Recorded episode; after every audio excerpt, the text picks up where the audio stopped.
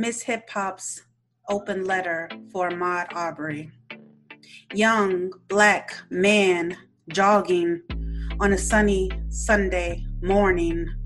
White men like watchdogs hunt him down, swarming around like flies around shit, using vigilance as self defense. So sick of this bullshit. When will the Declaration of Independence protect the life and liberty of all people living in this country?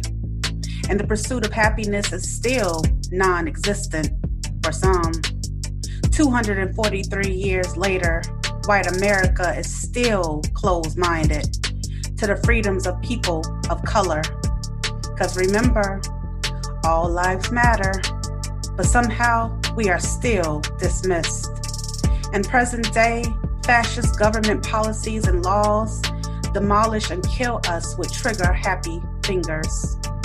Can't drive while black, ride a bike while black, walk the streets while black, and certainly cannot take a jog while black.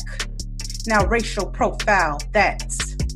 We will not rest until justice is served for the many sacrificed lives of individuals whose very ancestors helped build this country. We will not only win the battle, but we will win the war, Mia Moore.